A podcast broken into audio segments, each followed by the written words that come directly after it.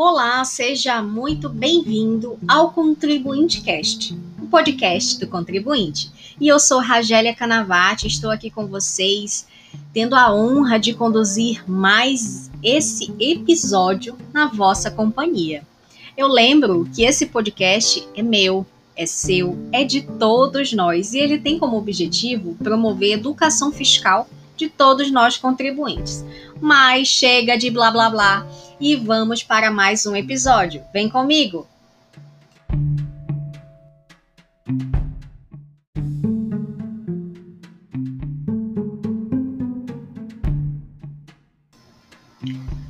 E neste nosso 11 episódio, nós vamos abordar o tema benefícios fiscais do microempreendedor individual.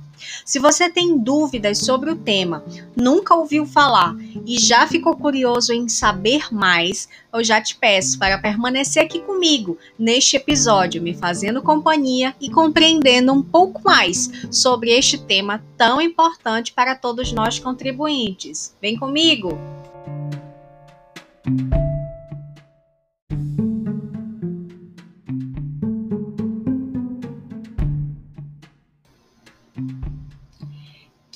Microempreendedor individual, o famoso MEI, é aquela pessoa que trabalha por conta própria. Isso você já sabe, todo mundo está careca de saber. Só que eu vou trazer informações aqui para vocês que eu tenho certeza que vai contribuir ainda mais para que você possa compreender sobre o tema microempreendedor individual.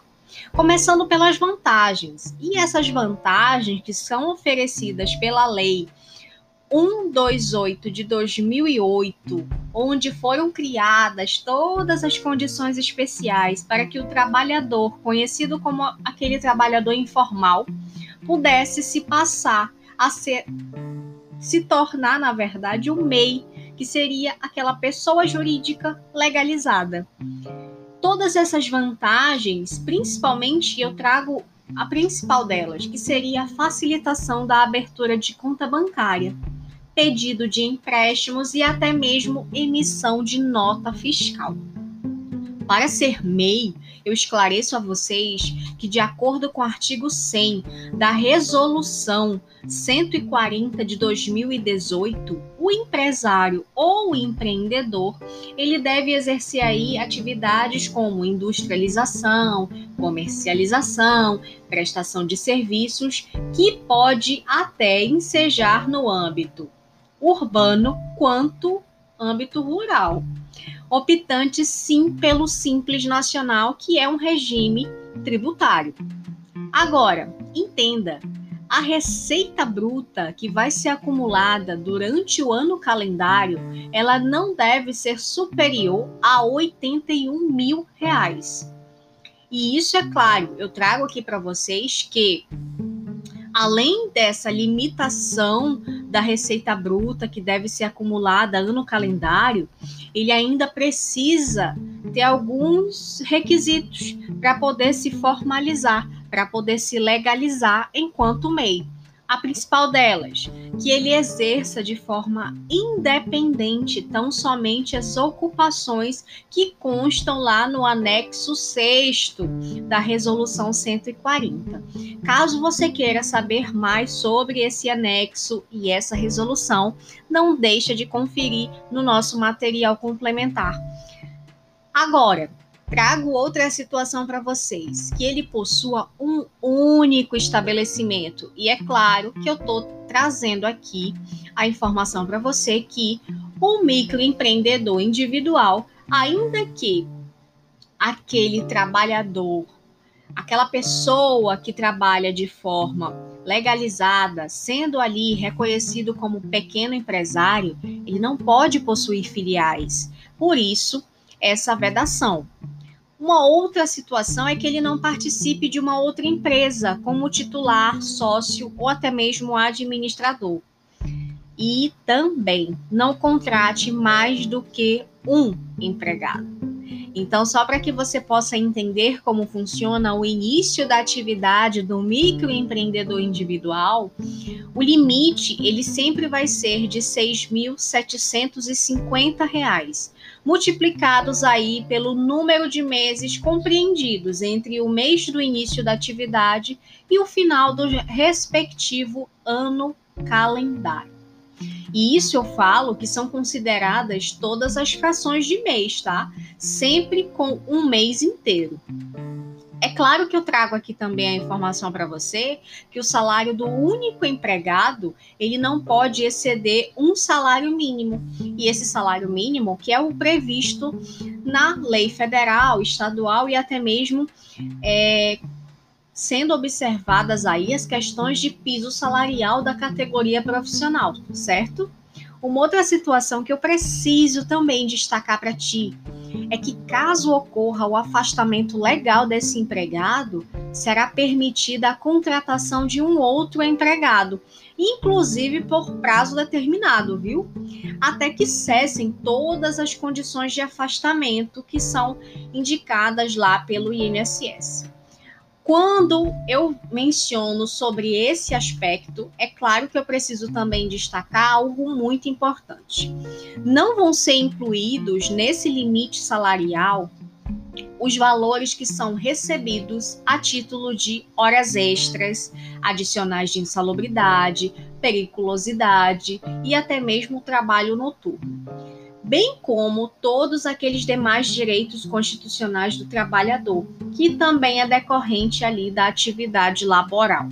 Agora, uma outra situação que eu preciso destacar aqui para você é que incide sobre o salário, exceto a percepção de valores a título de gratificações, gorjetas, percentagens, abonos e todas aquelas demais remunerações de caráter variável que implica sim no descumprimento do limite que é mencionado no artigo 105, parágrafos 3 e 4 da Resolução 140 de 2018.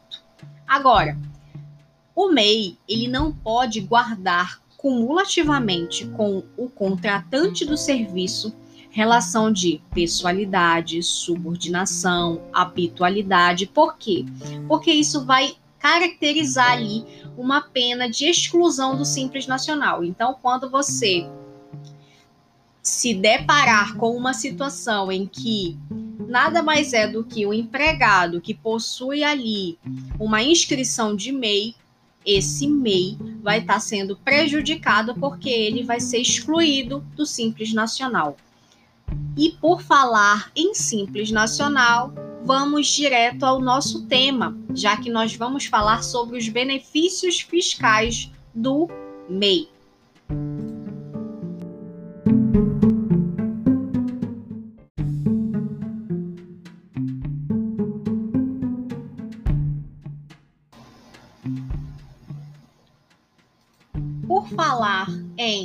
Benefícios fiscais, primeiro de tudo, eu preciso destacar aqui para vocês que o microempreendedor individual, assim que formalizado, ele já precisará ter em mente que o fato da apuração de tributos que ele vai passar a realizar de, for de forma mensalmente, ele vai precisar ter em conta em mente que o recolhimento mensal ele vai ser independente da receita bruta que ele venha a oferir, compreender.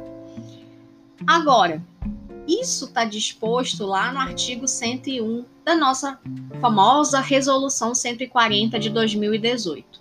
Quando a gente fala sobre recolhimento mensal do MEI, ele precisa ter em mente que no recolhimento vai haver a competência federal, estadual e municipal. Em relação à competência federal, vai aí, ele vai precisar compreender que sobre a sua atividade vai incidir a contribuição patronal previdenciária para a Seguridade Social, na qualidade de contribuinte individual. Aqui nós vamos ter a famosa CPP, a título de competência estadual, nós vamos ter aí o famoso ICMS, que é o imposto sobre as operações relativas à circulação de mercadoria e sobre as prestações de serviços de transporte interestadual e intermunicipal e ainda comunicação.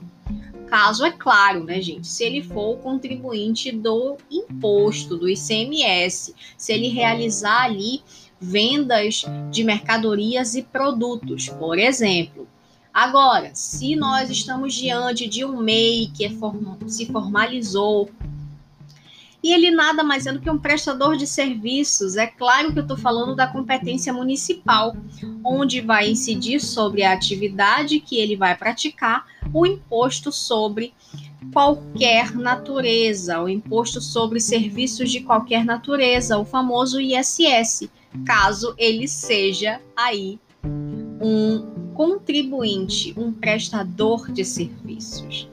Eu esclareço que o valor a título de ICMS e de ISS ele vai ser determinado mediante o Código da Atividade Econômica. E aqui, só para que você possa compreender um pouquinho mais, diante do famoso CNAE, que é o Código de Atividade Econômica, tá? Que vai ser registrado lá no CNPJ. Então já fica a dica, sempre que ocorrer uma forma você busca aí, você tem alguém que quer se formalizar como MEI, você precisa desde logo informá-lo sobre a questão do planejamento tributário para o MEI e que diz tudo a respeito sobre a atividade econômica. Por quê? É através desse primeiro planejamento tributário é que você pode informar ao microempreendedor individual que vai surgir, né? Qual será ali o fator determinante para indicar os valores tanto de ICMS quanto de ISS, com base sempre, gente, na atividade econômica que vai ser prevista lá no KINAI, no CNPJ, em que ele for enquadrado. Eu lembro aqui, não são todas as atividades que podem ser enquadradas como MEI, não é todas. Então, Havendo dúvida, já fica a dica para consultar o nosso material complementar, que traz aí as disposições do anexo 6 da Resolução 140 de 2018. Uma outra situação que também gera muitas dúvidas, é claro, se estamos falando sobre benefícios fiscais do MEI, eu também preciso citar que no regime do Simples Nacional, o MEI não será enquadrado e ficará isento de alguns tributos. E são eles: imposto de renda à pessoa jurídica, imposto sobre os produtos industrializados, contribuição social sobre o lucro líquido, contribuição para o financiamento da Seguridade Social, a famosa COFIS, e também o Programa de Integração Social e Formação do Patrimônio do Servidor Público, o famoso PIS-PASEP. Eu faço aqui as informações para vocês, as relevâncias sobre esse tema, por quê? Porque essas exceções, elas são sempre trazidas com a informação que a, o MEI tributado será deverá realizar apuração e recolher a parte do MEI, ou seja, se ele estiver no Simples Nacional, as exceções que efetivamente ele cometer ali o fato gerador destes tributos, destas contribuições aí, é, poderá haver a exceção. Por exemplo, em relação ao IPI, a gente tem uma exceção, enquanto que no Simples Nacional, ele não, ele vai ficar isento. Mas se ele praticar, por exemplo, uma importação, ele vai ser tributado de forma apartada entendeu? Então, em relação ao IPI que incide na importação de bens e serviços, esse IPI ele vai pagar. Uma outra exceção que eu trago a vocês é sobre a COFINS, quando ela incide na importação. A, e também o PIS, PASEP, que também incide na importação de bens e serviços. Quando ocorrer aí uma situação de importação por parte da atividade econômica exercida pelo MEI, é claro que o MEI já precisa ficar ciente que por mais que ele esteja enquadrado no Simples Nacional, esses tributos, eles vão eles devem ser apurados e recolhidos à parte do regime do Simples Nacional. Uma outra situação que eu destaco aqui para vocês é que não se aplica ao MEI. E aqui eu destaco para vocês os valores fixos que são estabelecidos pelo Estado, pelo município e pelo Distrito Federal. Agora, o que, que isso significa, valores fixos? Esses valores fixos é incidente sim em relação a algumas taxas que venham a ocorrer, né, a cobrança de algumas taxas por parte do estado, município e até o DF, mas havendo dúvidas sobre este ponto, não deixa de conferir o nosso material complementar. E dica valiosíssima. Esses valores fixos, gente, para que você fixe essa informação, estão prescritos lá no artigo 33 da Resolução 140 de 2018. Uma outra situação que não se aplica ao MEI e que a gente sim pode considerar aí como um benefício fiscal é as reduções que são previstas lá no artigo 35. E o que diz o artigo 35 da nossa resolução?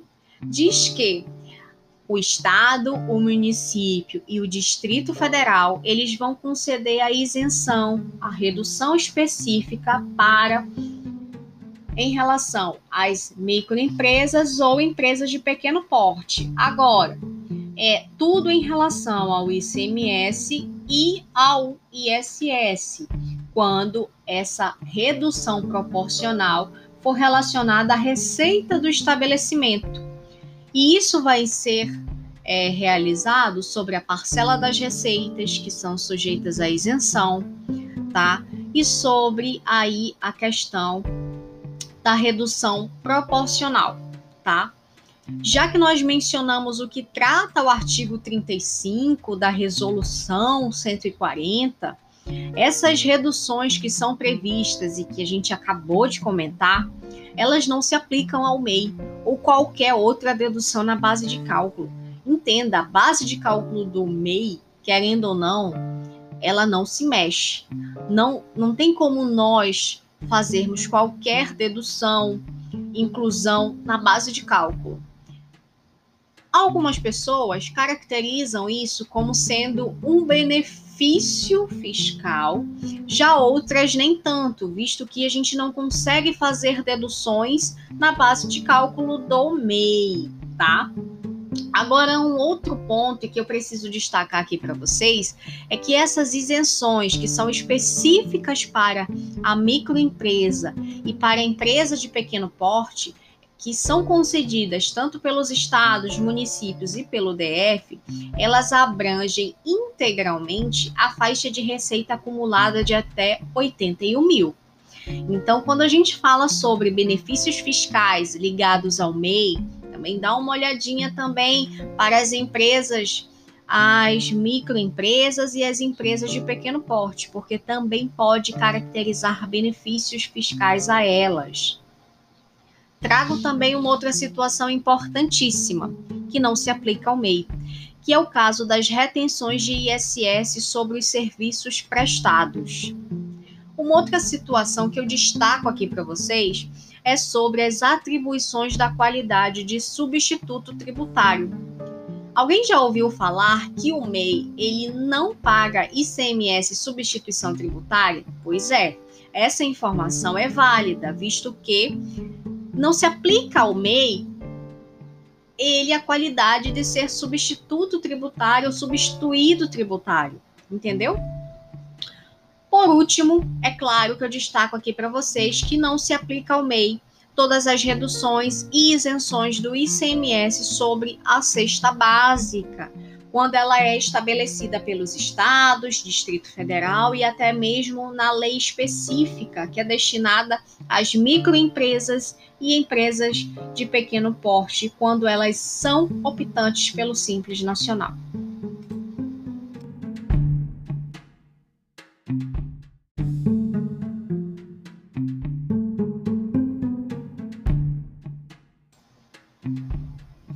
Já que nós estamos falando sobre benefícios fiscais do MEI, eu preciso destacar aqui para vocês que nem só esses benefícios são considerados fiscais, muito embora o nosso tema deste episódio se fale mais sobre os benefícios fiscais, nós precisamos também destacar aqui que o MEI também goza de benefícios previdenciários, é isso mesmo que você ouviu.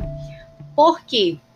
Porque nada mais é do que a legislação que trata sobre o microempreendedor individual, ele verifica como sendo aquela pessoa física que busca a formalização, uma vez que ela estava na informalidade e acabava ocasionando é, certos desgastes, principalmente quando se tratava aí de buscar uma aposentadoria, por exemplo. A falta de recolhimentos relacionados à previdência aos informais, ele gera sim um ônus enorme.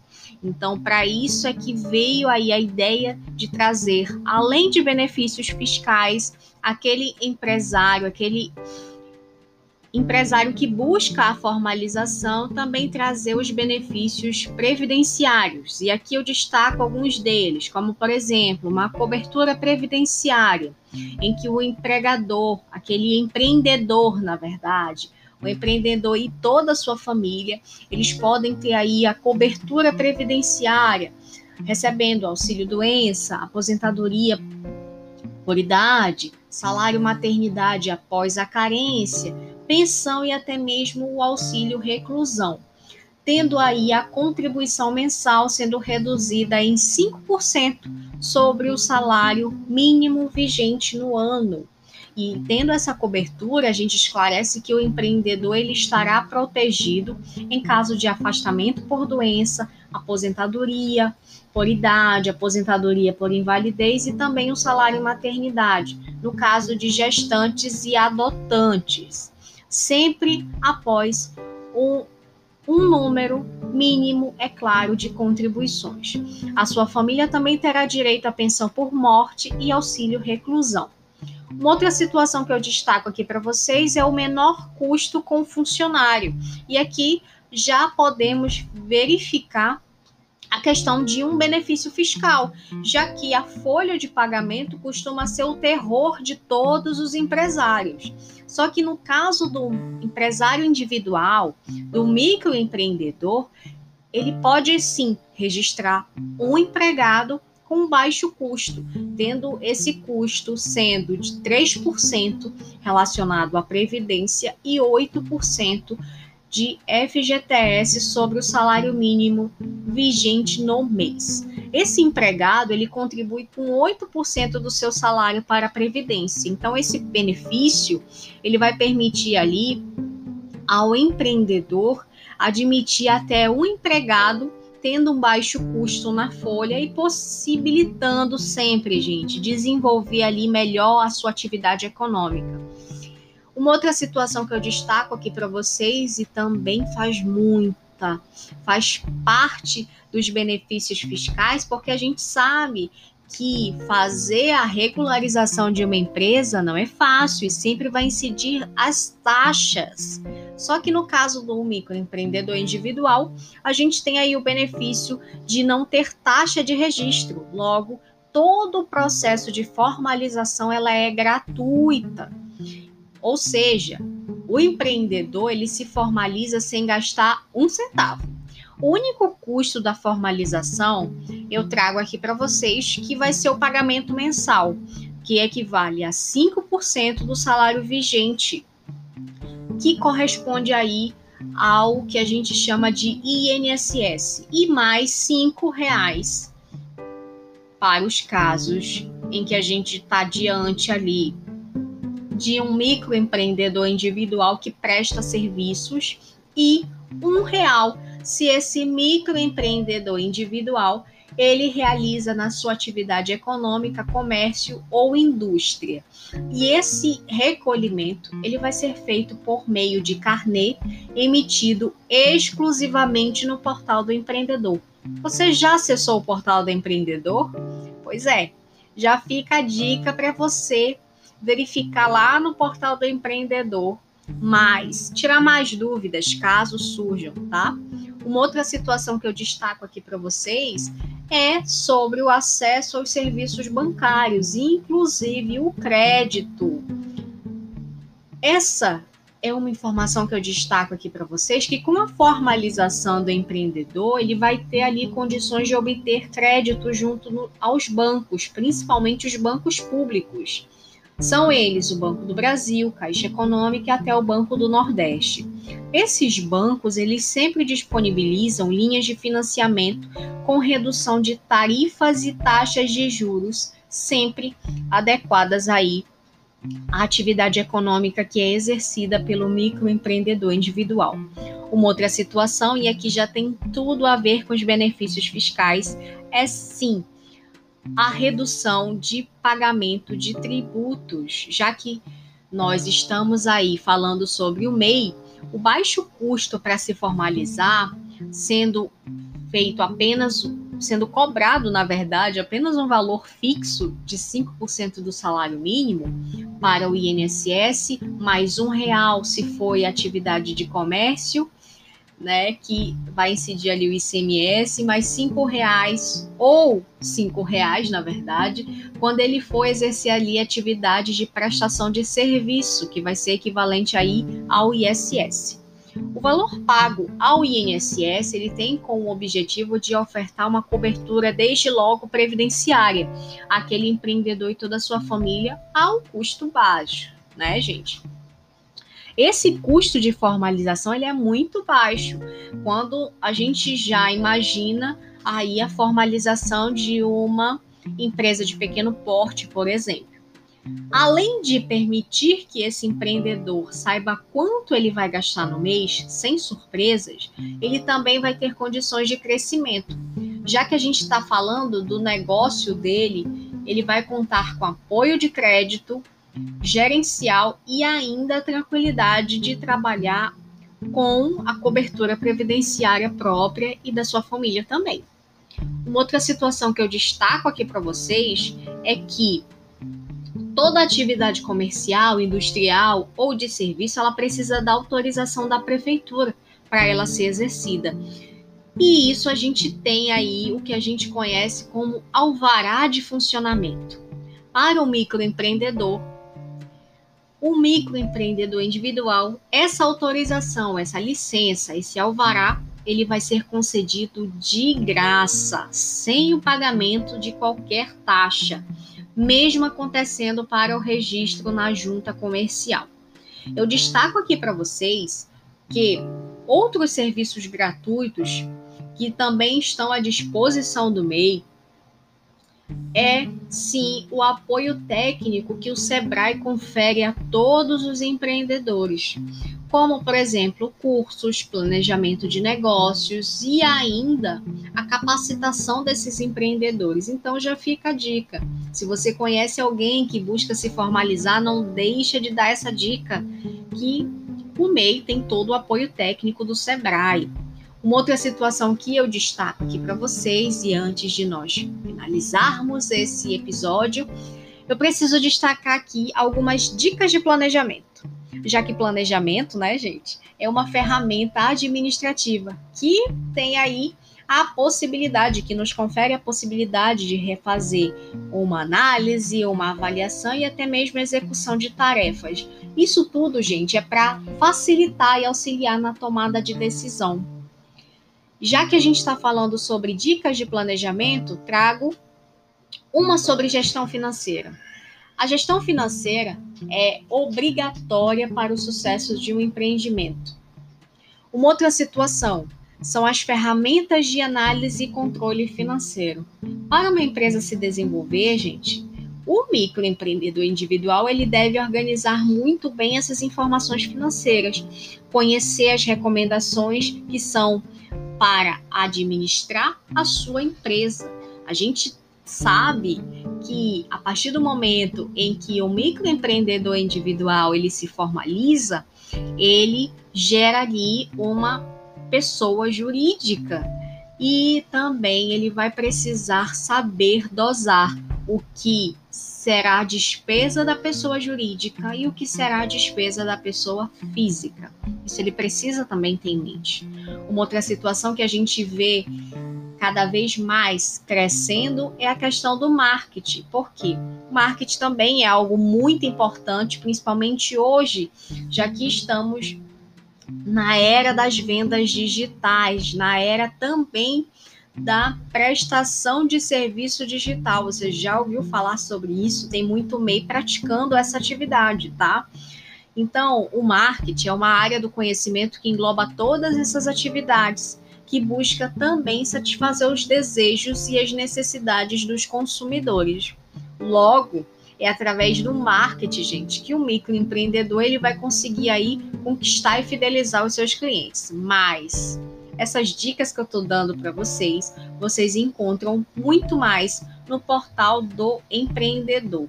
Já fica a dica para que você possa ir lá, dar uma olhadinha e verificar todas as demais dicas. Para finalizar com chave de ouro, eu trago aqui a questão do custo da contratação de um empregado. Esse custo da contratação de um empregado é sempre motivo de dúvida relacionada ao MEI.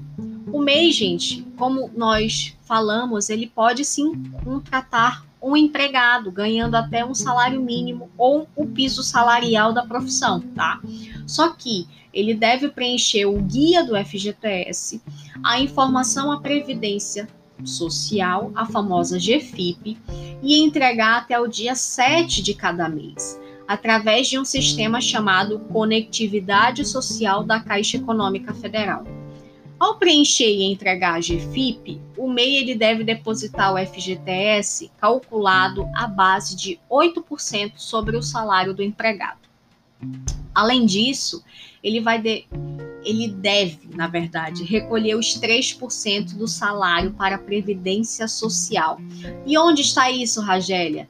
Observe na resolução 140 de 2018, já fica a dica de leitura do artigo 105, parágrafo 1 com esse recolhimento, gente, o MEI se protege contra as reclamações trabalhistas, até porque se o MEI não cumprir com as obrigações trabalhistas daquele único empregado, ele também seja aí é, responder a uma reclamatória trabalhista.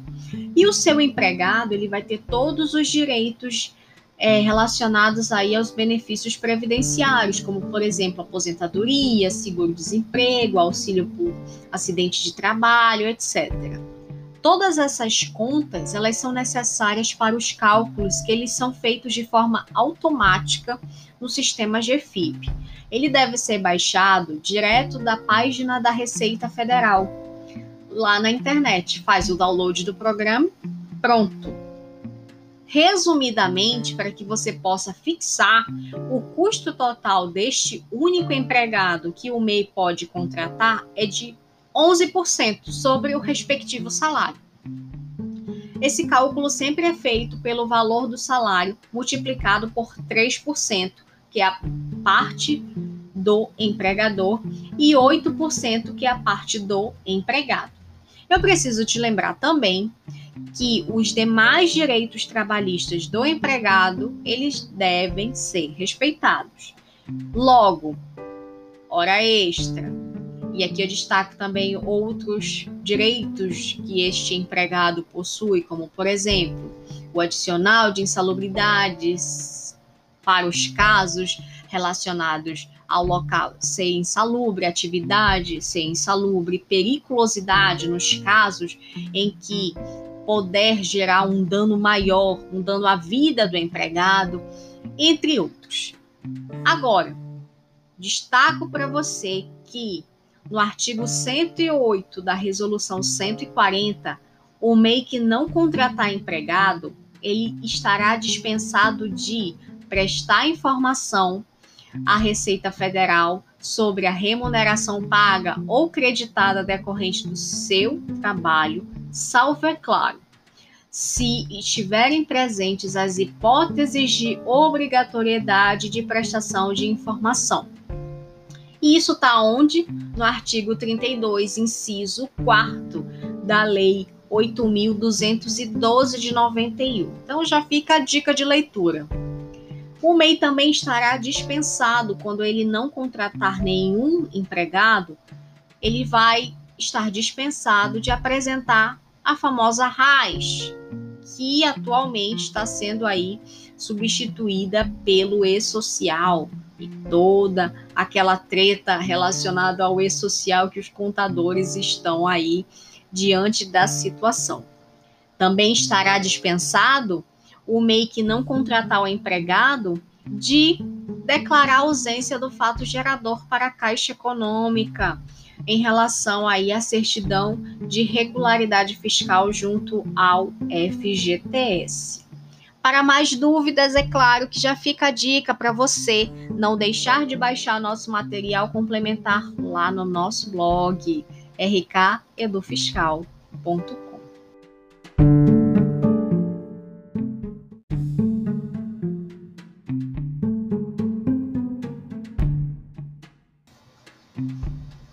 E antes de encerrarmos este episódio de hoje, que dispensa comentários, foi sensacional, né, gente? Eu não posso deixar de mencionar você que lá no nosso blog RK Edu Fiscal você encontra o material complementar deste episódio. E é claro, gente, persistindo dúvidas, já fica a nossa dica para que você sempre consulte o seu advogado tributarista.